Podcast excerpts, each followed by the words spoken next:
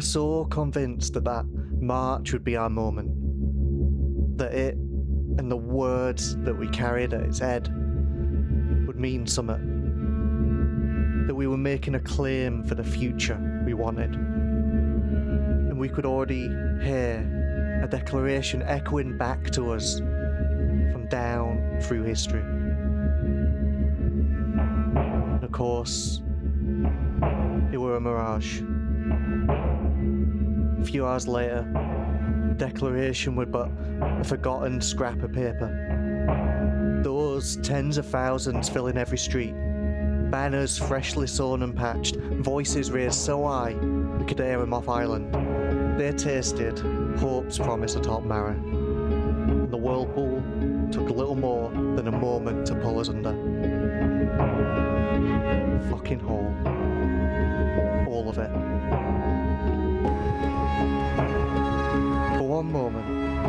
Night before, I'd finally known something like peace.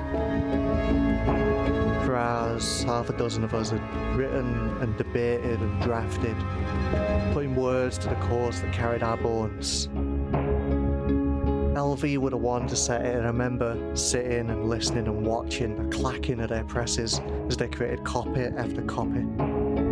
The smell of the heat and the ink and the paper lives with me even now.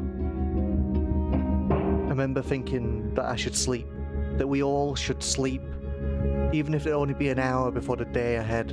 We should get our rest, but how could we? The future we'd fought for for so long were being birthed right in front of our eyes. We meant no. And I know, I get it. Remember our laugh the first time I pulled out a book in front of you and you reacted with horror. You said something like, Once a story's written down, it's dead. First hand experience right here. What we wrote would not be a declaration for Embrace's future. What we wrote was the city's eulogy.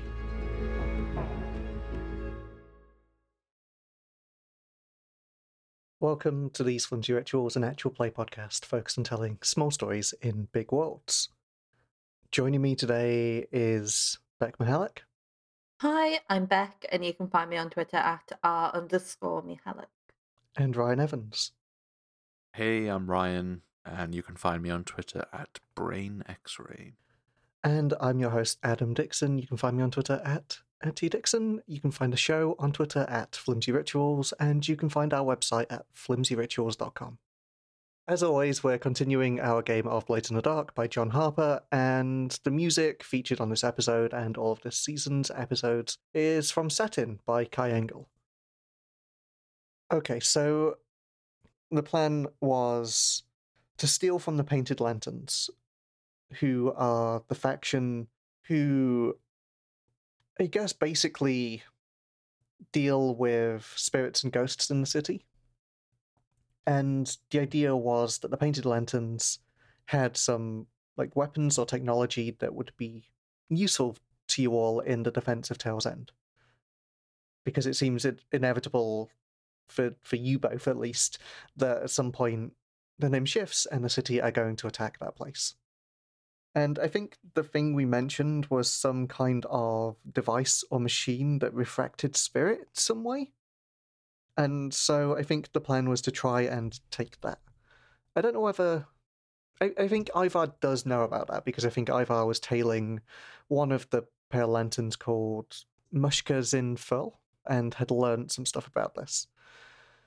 So I think your plan vaguely was to come to this place where the Pale Lantern seem to have some kind of headquarters, which seems to be tied to the temple in some way, and try and just take what you can in order to to help defend Tail's End and the Winter's Lodge.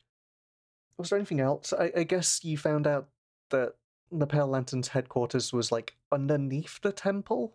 Is that right? Right, yeah, yeah, I remember that. Yeah. Is that everything, Ryan? Does that make sense? Yeah, I think so. Hmm. That's what we set out to do.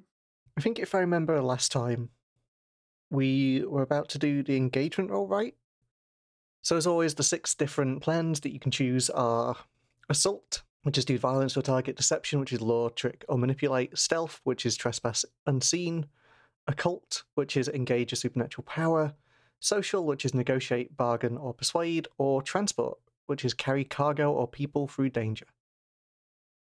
Do you have an idea of which one of those you'd like to go with? I think originally my idea was stealth, but actually listening to them now, maybe it's more of a deception if we're going to be getting dressed up. Yeah. Mm. Yeah, and I could also see it being a transport as well, but maybe that's the least important part. Like getting up Yeah. the hill isn't the same as getting into the building, right? I think it's a deception. Cool, that sounds good. And the detail is the method of deception. So remind me, how are you deceiving people? Oaken's a priest, and Mhm. Ivar and Rian are his aides. So here's an important question. Has Nia helped you with this, or have you found like your own priest garb somehow? Can you imagine Nia trying to make like a nice understated priest garb? Yeah, I don't think that's happening. That's why I ask. I definitely feel like it's a. Oh, we robbed the church's laundromat. Whoever they get to do the laundry. yeah. Yeah. Yeah. I mean, you've still probably got like contacts with Atrium and that temple, right? So I, I imagine you can be like, hey, hey, can you give us some priest costumes? Outfits? Not costumes. They're not costumes. Yes, I think that's that makes a bit more sense. Nia's going to be so annoyed when, say, you find out that you've done like a dress up score and not not included some. Oh yeah. But It was a it was a dress up score where we needed to dress up like actual people. What do we think like priests dress like for like pass on? Which, as a reminder, is a religion focused on like humans, I guess, and like the rejection of the divinity of remnants. Or not necessarily that they're not divine or not important, but that they're not everything and that humans have their own divinity and right. I, I- I've I've got an idea. Okay. Um, you know, I'm trying to think of what it is, but there's those um, the dance where the mask changes to a different face constantly. I'm trying to remember what it is, but as they dance and they move, there's a very fast mask change to show a different face. Mm-hmm. Does anyone remember one? I, I can Thinking of that. visualize it, but I don't know words Yeah. around it. Um, I'm thinking something like that, like that they have like this headpiece that has either has like a changeable face mask over the front, or that it's like it turns in four directions, so it's like got four faces that are facing out at ninety degree angles, and they can just turn it around. I'm almost imagining instead of a mask, like a helmet that rotates. Oh yeah. Yeah, Like a four headed helmet kind of thing. Mm, Or maybe three and their actual faces one side or something. yeah. yeah. I, I also imagine that you could probably have a version of it where if you imagine a helmet that was like almost like an inverted pumpkin. So like instead of like rounded and then it like concaves in, it like co- convexes out. Is that the right word? To like pointed bits, and you could almost have like half faces on each of those Ooh. strips. So you could actually have like twenty faces, and depending on how you rotate it, like the way it mirrors is different. So you can have all of these refractions and changes that feels like quite tied to the labyrinth in some ways. I mean, also, Oaken wearing a helmet will also probably help from uh, them getting spotted or recognized. Hmm. Another ornate headpiece for Oaken. The thing I sort of love about this is I'm having to imagine Lena Fisher wearing this. Oh yeah. And maybe that was part of like what she did is she just doesn't wear it. Maybe this is the dress for like this very I think we saw in the ground itself like a very formal version of this religion. I can't remember how I described it then, but is less focused on the connections between people and more about like the rights of some people to be above others, I Mm. guess. And yeah, I could definitely see like the central temple being very hierarchical in that way. Yeah, I mean, makes sense to me. Mm. And beyond the mask, is it like robes and stuff? Yeah, I think so. I don't think it would be too much. Maybe if you've got like a big fancy headpiece, you wouldn't want to be uh, wearing anything else to distract from that. Yeah. yeah. Is it that the headpiece is for like certain occasions? Or is there always someone wearing one? Maybe whoever the head honcho is that day, Yeah. the literal head honcho. Ha, ha. Um, but also, I, I imagine it could work a little bit like like the way confessions do. Because if you Mm. s- sit and confess to somebody who's wearing a helmet, then you can't see the, the like the reaction on their face. Yeah. So maybe it's it's like there's someone who's always there that's wearing one that you can talk to. But um on special occasions more than one person will wear it. Yeah, I love the idea of like there are probably different qualities of these masks and different degrees of re- refraction. There are probably like very simple ones in which it's just a couple of wooden masks that you can swap between. And there are probably some which are like more ornate, and there's probably like whatever, you know, there's probably a treasured artifact that is in the head temple that is very we- really worn. Because I can't imagine like the head priest of the religion wears it all the time, but definitely like the attending priests do if that makes sense. I just sorry, I was looking at images while we were talking about this, and the other great image I found is there's this image of it looks like some kind of like divine being, but just doesn't have a face. I could sort of imagine like maybe there's almost like that kind of tarot style symbology to some of the faces of like different things mean different things and different faces and refractions are for different purposes, if that makes sense. Yeah, I get that. And in that case, if Oaken's wearing this mask, how are you and Rian dressed? Well, I think if if we're assistants to the main priest, I guess we'd be in lesser garbs. I guess maybe like plain robes with nothing else, like no mask or anything. I wonder whether one of the elements for like people lower in the hierarchy is they just have like a necklace with one of the faces on to kind of represent what they're associated with. Yeah, no, that makes sense to me. Mm. I guess the question there is what kind of face is Ivar wearing? Is it just one that he picked up randomly? I like the idea that it's one that he's picked up randomly, um, but it's like a laughing, happy face Sure. that is like extreme opposite. Someone looks at you and is like, associations with like frivolity and happiness and being jolly. and Ivar's just stood there So like completely stone faced. Mm, yeah. I like that. Yeah, I think the most difficult thing for Ivar is going to be keeping this look because I'm sure it's very weird for him to be trying to project these clothes, I guess, because it's not what he's normally wearing. Mm. Yeah, that's going to be interesting because you've not like chosen some clothes to wear. You've just sort of copied some you've seen. Is that right? Yeah, Okay, so some good complications there potentially later. As is like the front half is the priest robes and the back half is just Ivar's normal gear or whatever. Assless priest robes. oh yeah. Getting an Ivar full. All right, moving on. Let's do this podcast. Um, so the engagement roll. So this is the three of you dressed as a priest and their attendants boarding. Did you say you wanted to board like the front carriage of the cable car? Yes. Okay.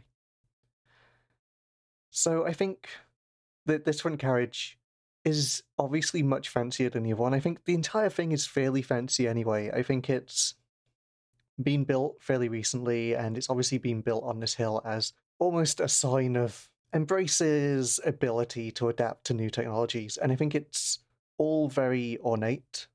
I think in my mind, it sort of looks a bit like how you'd imagine a lot of the frill work in like a theater or on a carousel. There's like lots of curling motifs and lots of brightly colored patterns. sort of reflects some of the tiled buildings around it. There's lots of like teal colours and pale salmons and, and things like that just swirling against each other with lots of ornate detail. But the front carriage in particular is an extension of that. Instead of these very closely situated tables, there are instead like four four tables with like softer, almost couch style sets of seating around them. It's not designed to fit many people in, but it's meant to be comfortable and dignified. And I think you can get in and you you board the cable car. Here's a question: How how nervous are your interactions as you enter into this carriage?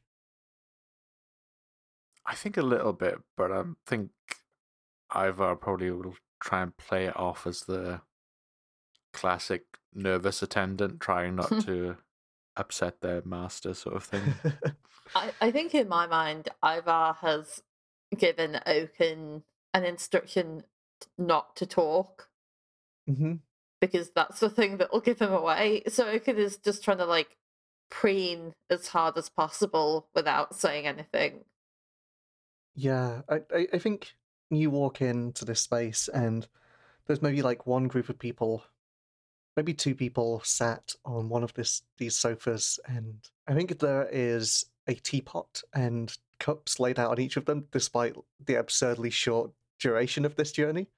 And they're drinking like cups of tea and they're just talking to each other. And one of them looks up at you as you walk in and just is watching the three of you. Not in any sort of massive way, but just out of curiosity. Who walks in first and, and where do you sit? I think they've taken one of the tables near the front of this carriage. I think Ivar would go first. Hmm. Um, I think he would head over to um, one of the tables and then like proceed to like brush down a chair as if to prepare it for for Oaken, and then uh, like pull it pull it away from the table. Uh, oh, sorry, no, they were like sofas, weren't they? yeah, I, yeah, I think they're attached, but they're very like plush. But yeah, yeah, brush them down, brush all the dust off of them, and then uh, beckon Oaken over to take a seat. Yeah, I'll come over and recline upon my freshly Yeah. dusted seat. I think the person that was watching you just looks down again, sort of uninterested. You're, you're sort of acting how they'd expect. And uh, and I think Rian, as Oaken takes a seat, just takes a seat opposite him. And the three of you are on this train. So, shall we make a roll to see how this goes? So, the way an engagement roll works is you start with 1d for sheer luck. You get plus 1d if the operation is particularly bold or daring, and minus 1 if it's complex or contingent on many factors. Are either of those true? I guess it's bold. This is like a three person robbery of like one of the main temples in Embrace, right? So plus 1d for that. Um, does the plan's detail expose a vulnerability of the target or hit them where they're weakest? Take plus 1d. I think that's true. You are wearing these masks. I think that is a pretty good disguise. Like that's a weakness of, of how how the priests of passed on dress. Uh, do they have any particular defenses or special preparations? No. So, so you're on free dice at the minute. Can any of your friends or contacts provide aid or insight? Are any enemies or rivals interfering with the operation? Enemies and rivals are interfering, so that's minus one to two. Have any of your friends or contacts helped you? I mean, apart from getting us the the uniforms, I assume those priests would know stuff about the temple, though. The, the people that help you. So maybe, even if we've not necessarily seen it on screen, I'm happy to consider that as useful. Maybe they've Okay. told you stuff that would help you about where to go. So let's put that back up to free dice. And any other elements you want to consider. Um, it is a higher tier target, so you take minus 1d for that, so you're down to 2. okay. Um, maybe there's a situation in the district that makes the operation more or less tricky. I mean, it makes it less tricky because there's a big protest Yes. going on. So actually, knock that back up, put that back to free dice. There's a big protest. That is the best cover you could have for this. Who would like to roll? I don't mind. How are you feeling, Beck? You feeling lucky? No, so I want to do it. All right. Hell yeah. A six, a six, and a three. Fucking hell. That's like a double six, Yeah. right? Um God. Um critical is an exceptional result. You've already overcome the first obstacle and you're in a controlled position for what's next. Hell yeah. This is really interesting. So I'm gonna name a clock here. One of the main things I think for this score is I have an idea of a clock that is kind of happening in the background of basically some other people's intents for this place. This is why an, an enemy is interfering. And, you know, I had in my head what would happen depending on different results of where that clock would start and where this person is in their plans. And I think the first thing that this critical means is weirdly you're ahead of them. Ooh. In my head, I imagined you like chasing what they had done in this place. And I think instead of that, you have got this tram up, they are probably getting the tram up after you. The other thing that happens is I think maybe that there are some nerves to start with, but they quickly fade as you climb this hill. I think as you climb the hill out of the window, you can see the masses of people marching up. You can hear all of their shouting and noise and drums and all of those sounds. And you can see the brightly coloured banners working their way up all the way down from Calvary and Atrium and Hinterward. And then I think the car takes you past them. It takes you past the ring of buildings that represents the civic heart of Embrace and to the very crest of this hill where the religious heart is. The cable car stops and the people who are at the other the other table they stand up and they walk out. I think one of them maybe like tips their hat to you all and they disembark. And then I imagine you do the same. And I think as you disembark onto the top of the hill, the first thing that you're struck by is how quiet it is up here. With all of the noise and fury and everything else happening on the hill below you, up here is just quiet and peaceful. All of the city's attention is removed from you. There is the couple that are in the car with you, and they, I imagine they walk away. They they maybe rush away down the street a little bit. They they look like they're maybe doing something dealing with that, but you are just left alone in these streets. And just to give you an idea of what this is like, it's a big open topped plaza. You can see the large building of the temple ahead of you, which I think has two main segments to it. One is like a big dome, which on the outside is fashioned into the shape of a whirlpool. Imagine it's tiled, and those tiles are all like slightly offset at different positions, so it looks like the breaking of water as it flows around, if that makes sense. And then coming off of that is like one long building with big arches all the way alongside it, and those arches are almost shaped to look like Rodella's bones. And it's like big and steepled and curved. And I, I imagine it even maybe has like that same shape of bones where it's like narrower at the entrance and then kind of gets wider as it like meets the whirlpool. I think all the way around it are, are the walls and plazas and like tiny gardens and small buildings that make up this part of the city. And you, yeah, you disembark and you're here, just in these streets. Right, I guess we gotta find a way deeper underground. How how weird is it for a priest to be here?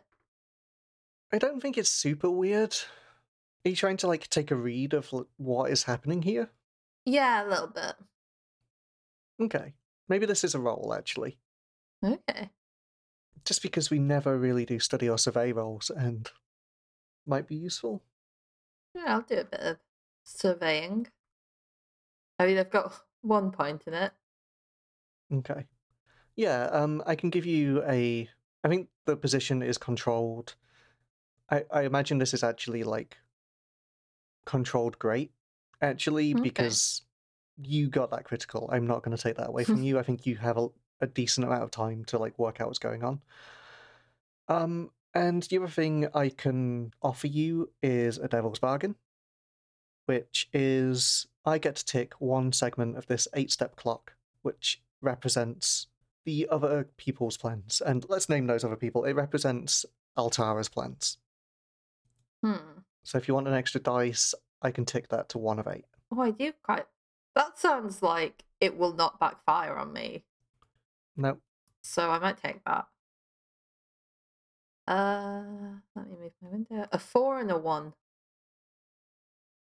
Okay, um so a four on the controlled is you hesitate, withdraw, and try a different approach, or else do it with a minor consequence minor complication occurs, you have reduced effect, you suffer lesser harm, or you end up in a risky position. So it's up to you there. Do you want to withdraw and try a different approach? Or do you want to just have a minor consequence happen and you get what you're asking for? Consequence, please. Yeah, let's let's have a minor complication. Okay, um I guess to answer your question about like is it weird for a priest to be here? I I don't think so. But I do think it's weird for a priest to be here and seem directionless, if that makes sense. Mm. Especially for someone who, you know, wearing your mask seems of such a high rank. You see people moving about and like rushing in directions. It's never like big groups of people, but you definitely catch sight of, you know, here, here's a priest rushing down towards where the revolution is happening. Here's someone carrying some news back up, like that that sort of thing. Okay. Yeah, I think maybe my question could be phrased as how deep into the temple can I go in this outfit before people are like, hang on, what are you doing here? I think the answer is almost as far as you like. As long as no one notices that you're not who you say you are, you you should be fairly free to wander that temple as much as you like. But I think maybe what happens are you heading to the temple now? Yeah, I hope we can go in, go blag our way. I'm very confident in our disguises. Yeah. And I imagine there's a bit of like having looked around. I imagine Oaken has probably picked up on I just need to look confident and look like I'm doing Yeah. something important. So yeah, I think you walk through the various like plazas and courtyards of this place up to the front of the main temple. There's a big pair of doors that is the main entranceway, and they are framed by two white columns of bone that kind of arch around them. And those doors are just wide open at the minute. There's maybe someone stood there just almost keeping an eye out. But as you get close, you see that there's lots of like people going in and out of this temple, seemingly trying to organize and, and do stuff, probably associated with what's happening below. And I think as you reach it, the priest just lets you in without any word. I think they look at you, see that the kind of mask you're wearing, and just don't say anything. They're probably like a young initiate that they've left on the doors. It's, it's just a teenager stood on the doors, keeping an eye on like the comings and goings, and they look at you and do like a tiny little head bob as you stride in. What you walk into is a huge grand space framed by these columns of bone. I think the inside space is almost slightly organic. It's very rounded in some ways, as it kind of dips in and out according to where these bone peaks are. And I think it almost splits this main long building section into a series of fairly huge alcoves. And I think on the inside, all across the ceilings and the walls, it's much brighter coloured than on the outside. I think there are just a dizzying array of different images and different carvings in all of the walls. Do you know those plates that grandmas collect? yeah. I don't know if this is a thing, but like my, I think both my grandma and my nana collected like you know plates with images on, Yeah. Yeah. and I think there are just countless thousands of carved reliefs into the walls, all brightly colored and painted, and it's like they're all about the size of one of those plates, which is why I went for that.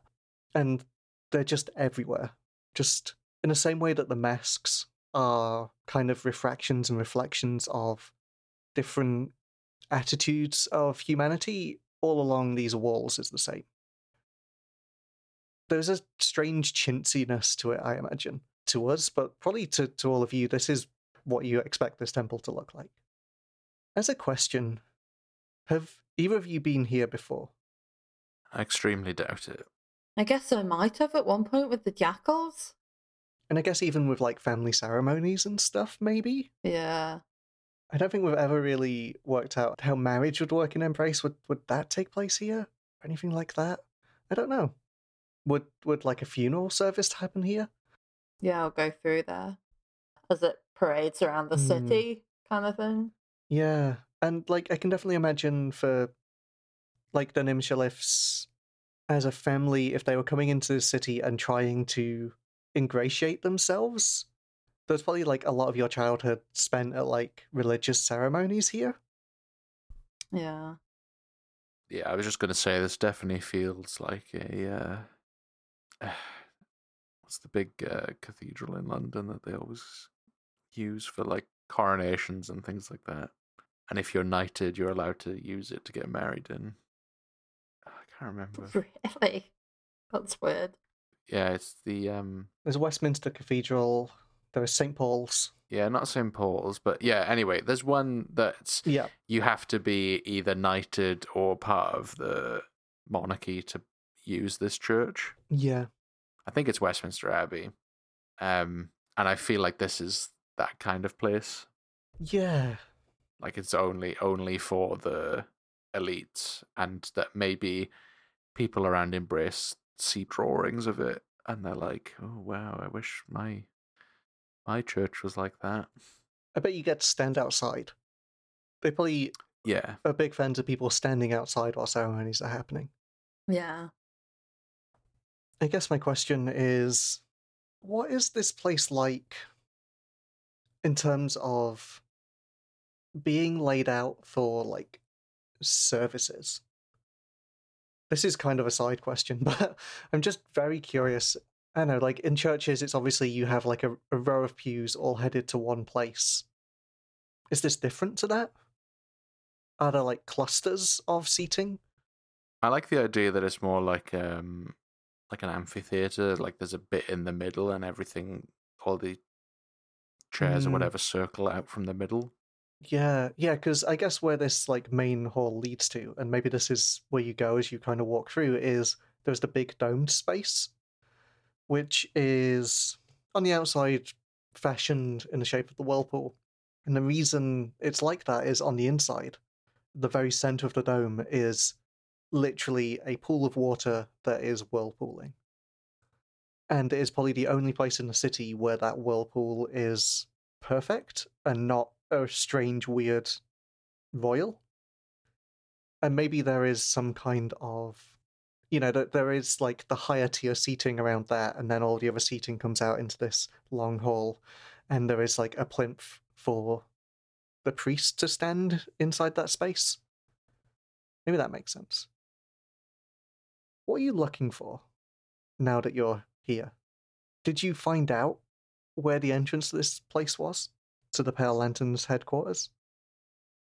I don't feel like we did because we wouldn't have been able to get inside to see it. Mm. Yeah. So you're just kind of looking around trying to look for people who might be someone you can tail? Pretty much, I think that's the plan. Hmm. So I think as you approach the this like whirlpool space, you notice that there is someone stood on the altar. Altar's the wrong word. What's what's the word for like a platform? Plinth podium. Oh, it's a big podium. Yeah, it's it's a big podium with just absolutely incredible statues around them. I imagine they're the same kind of statues like of what people would build of oaken. There's very like Michelangelo's David about these. They're very like this is the human form. They're not in the shape of like a Droya or Rodella, that there are just people carved into like the edges of of this podium. And there is a priest without a mask, but wearing incredibly iridescent, rich looking robes, reading a book. And as you get close, she looks up and she spies Oaken. Doesn't recognize you as Oaken, but like sees your group and like looks at you and goes, I was waiting for you. I'm glad you're finally here. What do you do? Um, Ivar, I think, might try and keep the illusion of uh, Oaken not speaking. Um, and just say, apologies. Uh, as you can see, the uh, the priest has the uh, the melancholy face, facing outwards at the Mhm. moment. They are uh, they're focusing on uh, introspection. They're thinking about themselves at the moment. They they they aren't very uh, talkative. I do not need them to be talkative. Acolyte. I need them to do their job. And like looks firmly at, at Oaken and is like, Are you ready? I will nod sagely and thoughtfully. Then let's go and address this rabble. And starts to like walk down from the podium, carrying like a, a book where I imagine they were writing in before. Uh I think they they start to like walk around the edge of the whirlpool towards you. I think they're like quite a tall person. They maybe have like little amphibian like frills from their ears. And they walk up to you, look at you all expectantly. Uh And if you both hesitate, I, I think uh, she says, Acolyte, where are your manners? My uh, humble apologies. I uh, Rian just bows. always uh, forget myself, and uh, yeah, vow will follow suit and bow. I, I think there's like a look of like, huh, that's not quite the right thing, but that'll do. And like she just strides past you. Come on then. And she starts to to walk back out of the temple. okay, I'm gonna smirk at Ivar. I feel that's very important to do before anything else. I can't see it, but okay. I just like the idea of like Oaken twisting the mask round to be a I smile. think Ivar would know. Like the mask would turn around, and Ivar would be like, "Oh, yeah, I think Yeah. even just looking at me, I was just like, shut the fuck up, Oaken. Mm. Do you follow her? seems like we should." Yeah. Uh, um, yeah, I think she leads you, like, starts to lead you out of the temple, and she's walking alongside you, and she's. I don't think we should dignify them with this. They are heathens and rabble all. But Valor Nimshif said it was important, and who am I to deny? The orders of the Regent of Embrace, and that family will be the ruin of this city, I tell you. I, I, I, I quite agree with you there. Um, the, I, I did not shifts. ask you, I am talking to your superior. I'm going to nod. I, I, I, and yeah, I think she just continues. Like, this is absolutely shop talk. Yeah. This is this is someone who's like, okay, I'm around someone that you know I probably know and work with. I can just be unguarded here, and she is complaining about you know the protest, but she's also complaining about Nimshif and all of those things as she leads you out of this temple. Is there anything any of you want to do here, or are you just happy to see where this goes? I I think happy is the wrong word, Hmm. but we will see where this goes. okay. She leads you outside and back across the plazas. And I think you're almost led back to where and like remember you can like flashback and stuff here so there's a way you could have got around this i don't Oh. want to just pull you away from where you want to be if you've got an action to take but if not like she starts to lead you across the plaza and and down the hill towards where this mass protest is is taking place Hmm. if you let her i can just tick the next stage of this clock I feel like this is not in our best interests. It feels like we have now a chance to sabotage something else the Nimshifts want, mm, that's true which is also good. But yeah, I, I, maybe getting the weapon is more important. i mean there's two of you right or like there's also like rian yeah. Um, maybe as this is happening, since we're walking behind, maybe I whisper to Rian and be like, "Look, you go and see if you can find this entrance. We'll, we'll sort this bit out, and we'll come back up and meet you." Oh, we can be the distraction. yeah okay so so you sending rian off Yeah, Rian, uh, to stay inside the temple. Maybe just as we're leaving, just before we start walking down the hill, mm. say to Rian, like, slink back inside and keep an eye out for any of these pale lanterns going in an entrance or something. And then when we come back, we can sneak down there. yeah, I, I think Rian looks up and like says, "Ap- ap- "Apologies, I, I, I've forgotten the the, the priest's uh, censer," and just like ducks away back back to to the temple, starts heading back that way before this head priest can do anything about it. The thing I'm going to do while this is happening is I'm going to tick this eight step clock again. So that is now at two of eight. So I think the thing that we see off screen is I think we get two shots. The, the first shot was probably when you came into a temple of Altara Nimshif, and I think there were maybe a couple of people alongside her who you recognize as the minister Silaset Dim Kalad and her second boarding the tram. I think now that we've ticked this second step, we get the shot of them at the top of the hill, like leaving the tram and like looking round and Altara taking one quick glance around the streets around her, and then looking at the temple, and then just walking with a very direct, serious face uh, towards it. I think the pair of you, though, um, are led down the streets. You are led to. I imagine the way this hill is laid out, like the, there is this top plaza, which is like all of the religious buildings, and then I imagine built into the side of the hill as it kind of winds down and the road is maybe like spiraled are all of the civic buildings, the houses where the councils meet and things like that.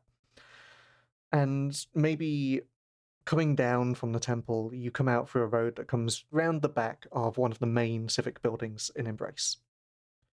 I think you're led there, and there are a set of barricades set up alongside it, and you are led to basically a platform that is positioned in front of the very front of a column of people waving brightly coloured banners. I think there is maybe someone addressing them at the minute, maybe one of the councillors. We've not seen Parsib Nim Corvinus, who was the Warden of Holm that got elected in the voting score, who um, I think Ezra maybe threw some fruits at. You recognise this person, Ivar, I imagine, who has like long heron-like legs and is wearing like layers of false distressed black lace, and he is stood in front of the crowd. I I I assure you all that the regular functioning of the council is taking place and your concerns are unfounded. We have simply asked the Nimshif family to guide us through these difficult times. And I don't, don't think any of this is going down particularly well with the crowd in front of him. I think this priest, though, stops you in front of the platform and maybe talks to someone who, are, you know, like someone who's organizing the different talks through the day, and then just stops to wait and is stood waiting in front of everything and like looks at you. I am sorry. I'm not sure we have formally been introduced. Are you one of the priests from Atrium? And uh, she is asking you that, Oaken. Um, I'm gonna shake my head. Yes or no? Diagonally. I'll leave it up to interpretation. God. Uh, okay. Oh my god. well, it got dark. it's very funny. Uh, cool. Um, make a roll. okay, I just. Uh, what, what, what would this count as? uh, it's up to you. Um, Sway consort. sway or consort, unless you want to use something else. I have, I have no points in either. Mm, I don't think I have points in anything that would help. This is not a command. I mean, it's controlled at least still, but uh, this is very funny. Remember, Uh. like, uh, people can help as well. Help me. I'll I'll I'll chime in with my one point in consort. What are you saying? How are you helping? I think I will just lead in with uh well you see uh, we are from Embrace uh, uh but uh, yes we are from Atrium. Uh we we often travel to the different uh churches around the city uh, to give inspirational speeches about how great it is to be who we are, you know.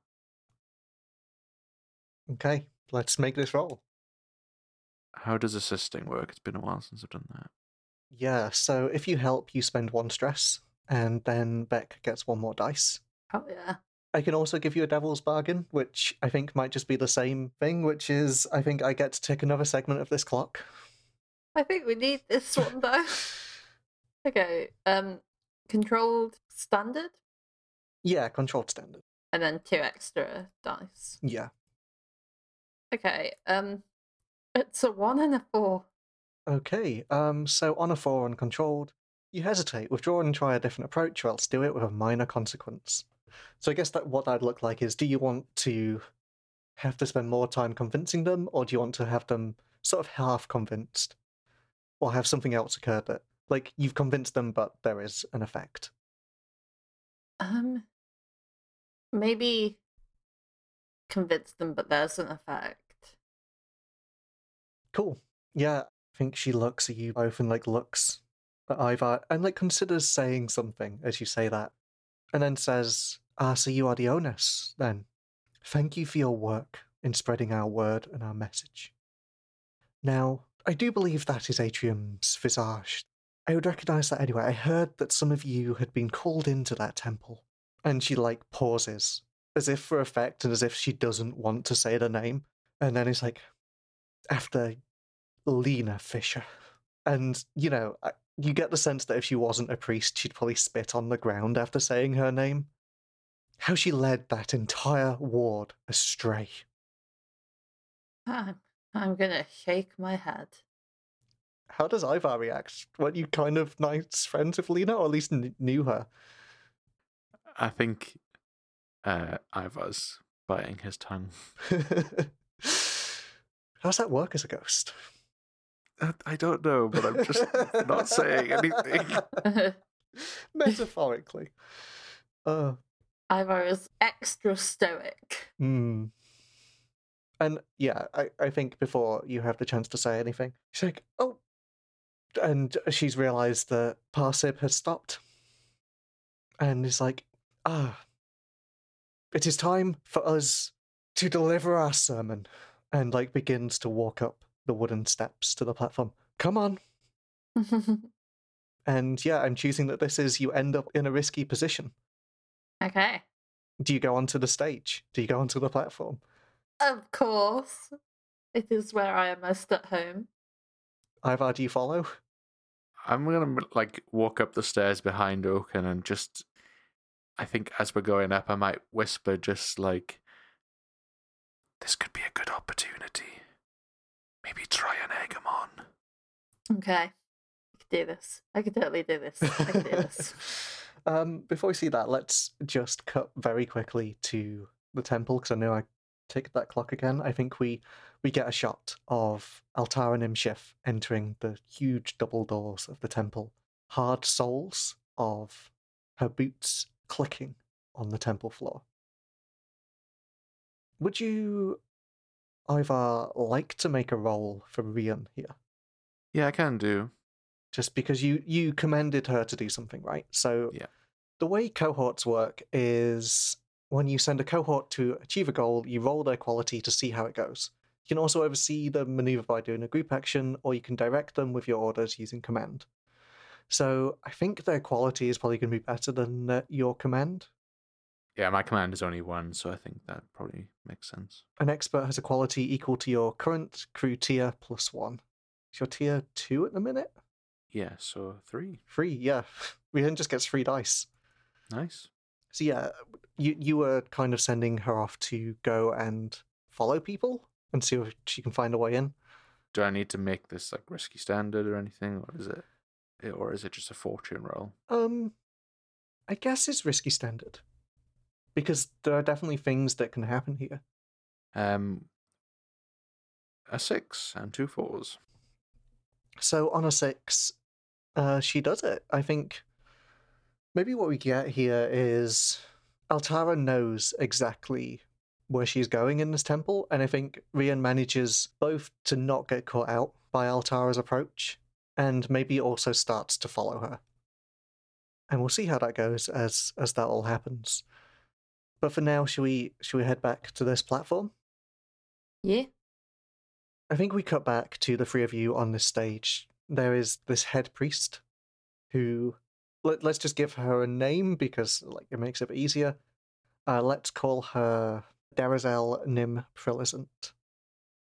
And I think she takes the very center of the stage.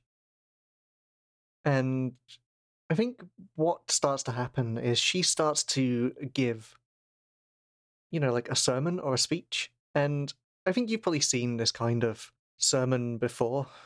Oaken, what's kind of expected is the head priest will give the, the speech, and you're kind of expected to almost dramatically underline that using a combination of like performance and expression. And she walks up to the front of the stage and opens this book in front of her.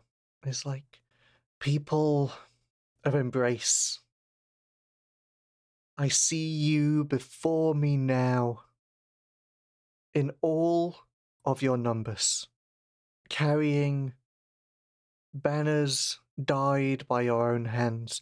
I see your very belief in the cause that you bring to us. I hold you all as petitioners to those that would guide you. And I'm here to say that we are listening. And what what is Oaken doing as she, as she starts to talk? Is Oaken trying to do the role as he's meant to be doing? No, I think he's trying to do like. So, like, when she says we're listening, he's going to switch to the mask of silence. uh, so so this is like turned into like a carnival-esque farce. Yes. my my goal is to undermine her. Yeah, yeah. I think like some people start to pick up on this, but it's not like a critical momentum yet. But yeah, Yeah. I think she keeps talking. I understand that some of you have concerns about the regency of Valor Nim Schiff. I, too, had those concerns when she first came to me and declared her intentions. But I have been reassured of the strength of their house and and she does like a wry little smile of the virtue of their intent Mask of greed. yes uh, okay um let, like let's make a roll here. Like this is very good and i want to see how this goes. Um Like, i mean we can keep playing it if we think it's funny. I think I think it would be nice to like play a crescendo, but Mhm. I think for the bulk of it, a roll maybe. I, I think as as she s- says that then let's not do a roll yet let's do a roll in a bit. As she says that there is like a big laugh in the crowd and and like as you like flick this mask and she she just kind of looks round unsure about what happened And how does she react? Is it just that thing where she's unsure about how to react? Yeah. I think she just continues, like heedless. This city faces some of its darkest moments. At the very tail of Embrace, we see something new and uncertain rising. We see the chaos that has been sown in the hearts of many of this city's fair citizens. We know that we too, our very faith of Parsant, has not been immune to this chaos. I feel for you, citizens of Embrace. How can you trust us when one of our own sits inside Last Reach? But I'm here to plead with you, to say that you can trust us, that you can trust this city, that you can trust your council. You can trust that your grievances have been heard and that we, no, I personally will do all that I can to make sure that your wounds are healed. What is Oaken doing?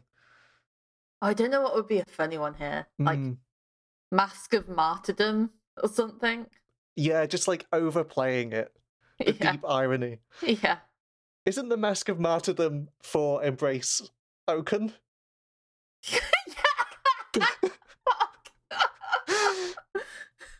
just switching to like Oaken in a jackal mask. oh shit. Yes, I love it. Okay, this feels like the point to make your roll. okay. What should I roll? I feel like this is a command. I I'm very happy with the command. Yeah, I'm happy with that. Because you're commanding the attention of the crowd, I guess, is Oh yeah. how I'd read it. Uh, do you want to push yourself or anything? Yeah, I do actually. Then, yeah, you, you take two stress and gain an extra dice. What's the effect? I mean, like, it's risky. I think it's also great. Like, this, Ooh. as established in the fiction, feels like it's great effect. Okay. So risky, great, and two bonus dice. One bonus dice? Unless Ivar is doing anything to help. I don't think so, unless I'm handing the masks. But Ivar uh, just stood at the back. I really want this to be good. I mean, I guess the thing I'll say is even if you roll a failure here, I think you still do what you do, and it's great because I love what's happening in the fiction. It's just there's some kind of consequence to you personally. oh, okay. That's fine. Yeah. We've been having some rolls. Yeah. Let's see why that should end now. Don't see why that should end now. Let's go for it. A three, a five, and a six. Nice. Yes, you do it. Um, Yeah. what do you want to happen here? How do you want the crowd to react to this? Riling them up, getting them rowdy. do they start chanting Oaken because they've seen the mask? I like the idea that this is going to push Oaken to like maximum levels of smugness. yeah. Implying he's not already there. Hmm. Is there like a song that is about Oaken? There must be, right? Yeah, there must be like a kind of pub song kind of thing. Hmm. And maybe like there, there are some shouts and like the crowd is just swearing and yelling and getting angry at this priest yeah. who I think is probably like retreats from the stage at some point and so, from somewhere in the crowd someone starts singing and it's a song about Oaken that you've probably heard before but like not for a while. I mean, have you heard it? No, no, I wouldn't have heard it. Ivar probably has. Like most people in Embrace will have heard this song. Oaken is probably one of the few that hasn't. I think someone starts singing it, and then I think more and more like people start joining in until everyone's singing it, and it's sort of weird for this crowd of people to be singing it. I guess, but I guess you have been spending time at Winter's Lodge, and maybe the thing that is different here is maybe some of the words have been changed. Like Ivar, you probably recognize that it's not Oaken the hero of the city, it's Oaken the hero of the revolution. It's not Oaken of the jackals. it is Oaken of the People. And they start singing this song. As you stand in front of them all wearing an Oaken mask. Uh, and I think the priest, as she runs off, like probably gives you a snide look and, and whispers, like, whoever you are, you are done. Right. if if you weren't gonna have that priest run off, I was gonna kick her off the stage. I wrote that down. Kick her off the stage. Do it. Yeah, that's better. Yeah. Um, like I think, yeah. So I think she turns to you and is like, "Whoever you are, you are done." I'm gonna beat her off the stage. yeah, she she falls uh, onto the floor below.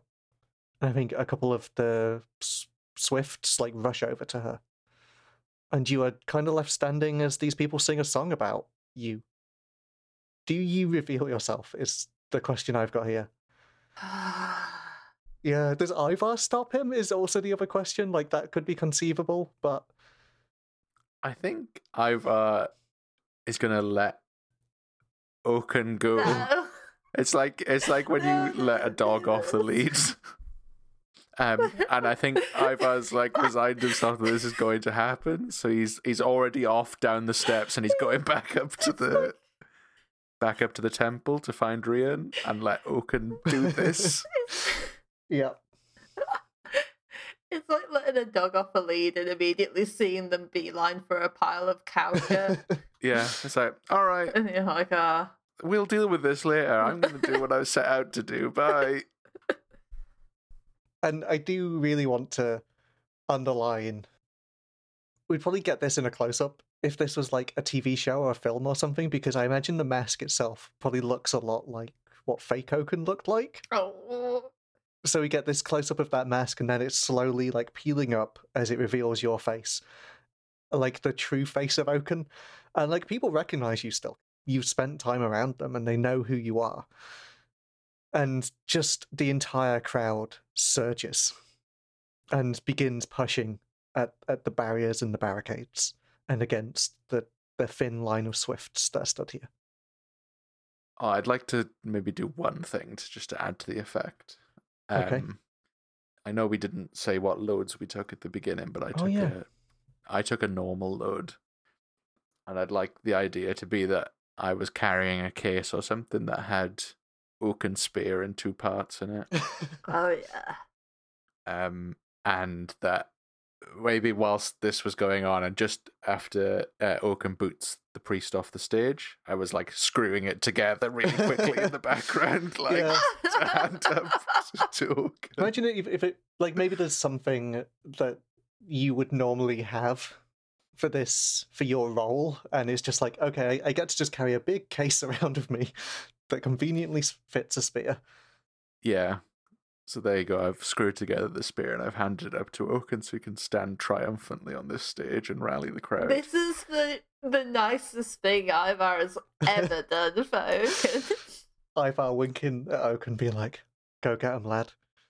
Oh man, the real d- downer on this is that this entire score started with a scene of we don't really know whether Oaken's going to betray us or not, and I like this. yeah. yep. So there you go. Have your big spear, lad. Go get him, champ. Oaken of the people believe in you. I guess before we cut to Ivar and Rian going into a temple, what should we just like very briefly and at a distance go over what happens here as like the crowd takes hold of this place? Because Yeah. I, I don't necessarily think we need to go into great detail, but I can definitely see like Oaken being grabbed and picked up by some of these people, and almost be like being carried aloft on on their shoulders. If that makes sense, would Oaken let them do that? Uh, yeah. I think maybe they're like surge with him at the Hmm, front, you know, so they're not like carrying him, but they're like Yeah, I like that more. almost pushing him along. Yeah.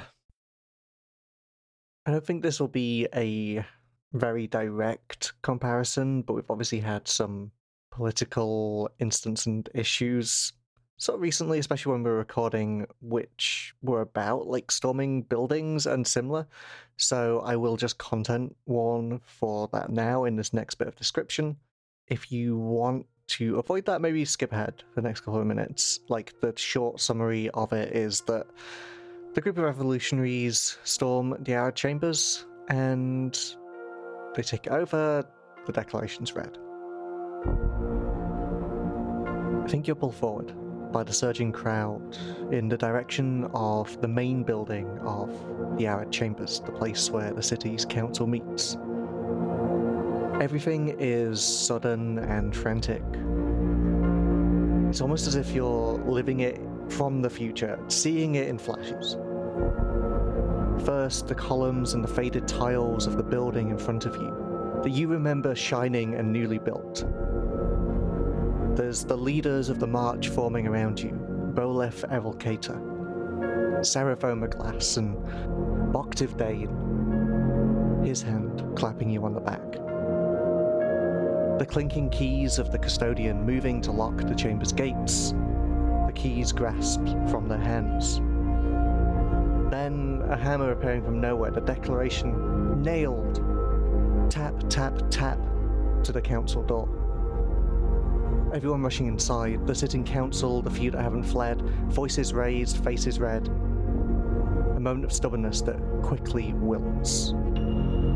Pamphlets raining from the balcony, banners propped against the stage, bundles of riverbank flowers spread onto every seat. The elected members of the assembly, both living and ghosts, taking their seats, emboldened by the sound of singing outside loud despite the walls between. And then the crowd filling every other part of the room to see what is about to happen in these chambers. Boleth, Boktiv, and Seraphoma stand at the center, blue pink garlands around their necks. Voice ringing out to silence the room, clear and bright. There's a cheer from the crowd as he reads out the declaration.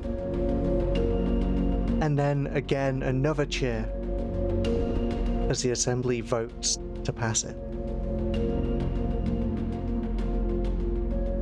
I think while all of this is happening here, let's cut back to Ivar. Yes, please. hmm Let's let's get those things, guns, bombs, whatever's in there. The thing we actually came here for, yeah. Yeah. Um, you find Rian inside the temple.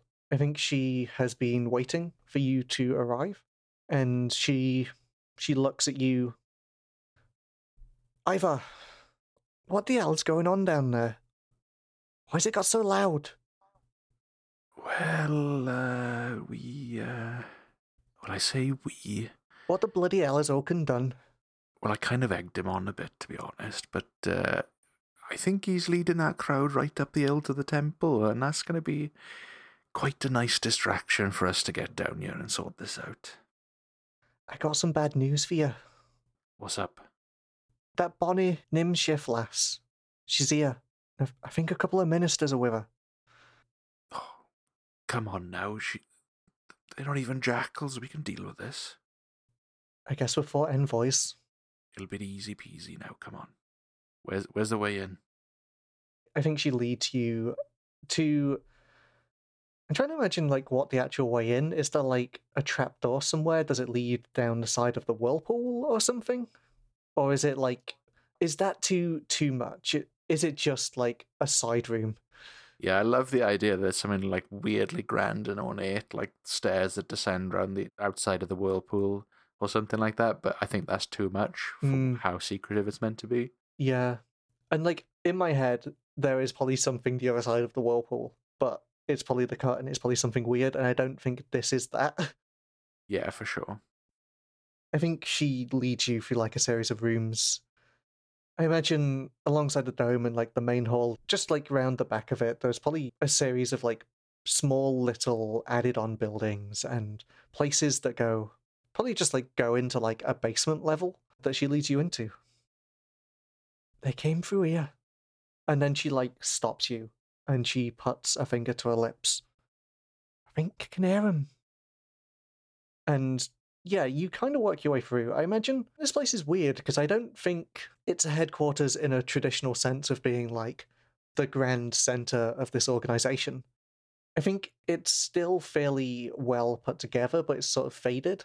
It's almost as if this organization has had to have offices that are attached to Parsont. So I think all of this is like a series of corridors and some offices, and maybe like there are some additional rooms going off. But I think there's maybe like a corridor leading to a room up ahead of you. The doors are open but like ajar, and you can hear an argument coming from inside. What do you do? So they're inside the way that we want to go, or do we want to just get past it? You could probably just get past it. If you imagine coming down a set of stairs into this layer, and there's maybe like a corridor going ahead of you with some corridors branching off of that. And on the corridor going ahead of you, there is a room straight ahead opposite the stairs that has like a fancy door and it's open and ajar and voices are coming from that. So you could go and like see what's happening there, or you could see whether what you need is elsewhere. It's entirely up to you. I think then that um, send Rian off to f- see if she can find something in one of the other doors, Mm. and Ivar would just have a little peek around the door frame with one of his eyes, Okay. just to s- see what's in the room, see if there's anything actually interesting happening there, and if not, just move on and keep looking. Okay. Um, make me a roll, I think. I think this is risky standard. Uh, what would you like to roll here? Hmm. I assume it's a prowl. Yeah. But you could probably use hunt, but it'd be lesser effect, I think. Okay. Like, how I'd imagine a hunt being would be like you are literally just sending your eye. So the limited information there is you can only see stuff. Whereas, like, a prowl Yeah. would be I'm getting close and I'm trying to listen to what's actually happening as well as see stuff. Hmm. Okay. Well, since what I'm actually trying to work out is just are are there any weapons in there or anything? Yeah. What we've come to get, I'm gonna stick this as a hunt. Okay, that makes sense. So you get three dice for this. Yeah. Unless you want to push yourself or anything. But Uh, no. That's a five. on a risky, on a five, you do it, but as a consequence, you suffer harm, a complication occurs, you have reduced effect, or you end up in a desperate position. I think what you do is uh, you send your eye to look through this door. And I think a lot of the complication here comes from what you see.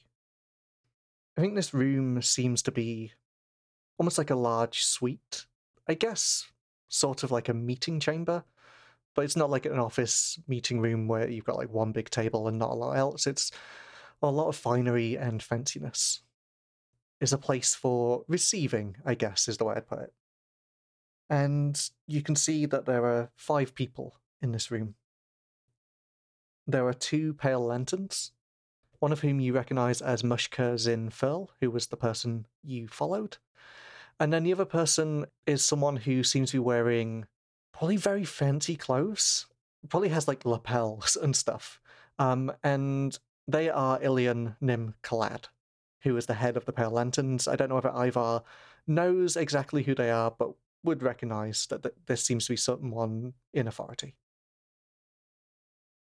The other three people in the room you do recognize. Talking to them both is Altara Nimshif, who is the constant thorn in your side.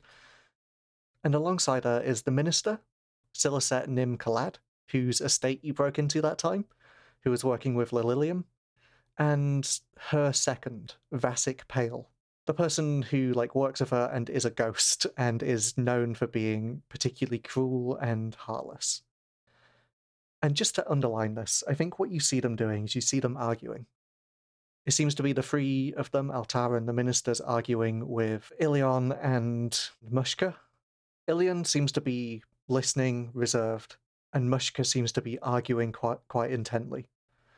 And as this argument picks up, and this is me ticking the clock some more and like advancing that, as it gets more heated, you just see Vasic Pale step forward and with a knife slice through Mushka's throat. And Mushka's body drops to the floor. Ilian Nimkalad looks down. There's not one bit of panic in him, but there is a kind of weariness and tiredness and looks at the body on the floor of his second in command, and looks at Altara and the ministers and just nods. And that's what you see. Okay. Let's do this quick. Gonna tick this to six of eight. Okay, yeah. Um, do you want to make a roll for Rian as well and see how that's going? Yes. Um. Do you want me to use the cohort sheet? It doesn't one, or do really you want- matter. Your choice. Okay. Uh, is there any position or anything? Um, I think once again it's risky standard. Rian's on top form. A six and two ones. God, you, you should have been using Rian more. Yeah, that's it. I I'm gonna retire, and Rian's gonna take my place, and I'll just I'll just do her roles from the carousel. yeah. Um, yeah, I think after a little while, maybe just after you've seen that like this meeting conclusion, Rian appears back to you, and I think she is carrying like a crate under one arm and like some weird, almost like mechanical orb under the other.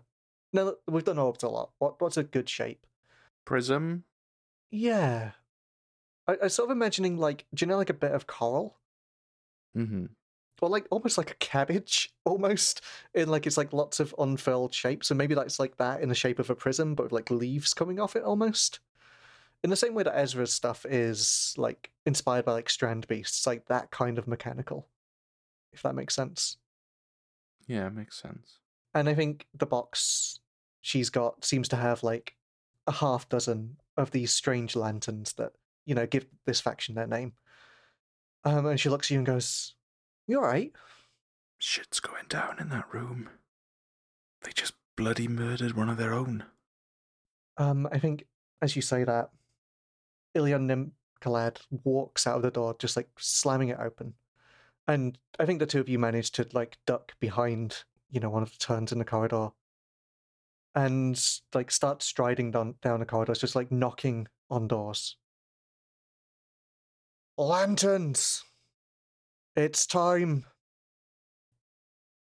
And I think as he's doing that, someone rings some kind of like alarm sound. And you get the sense that the place is about to come alive.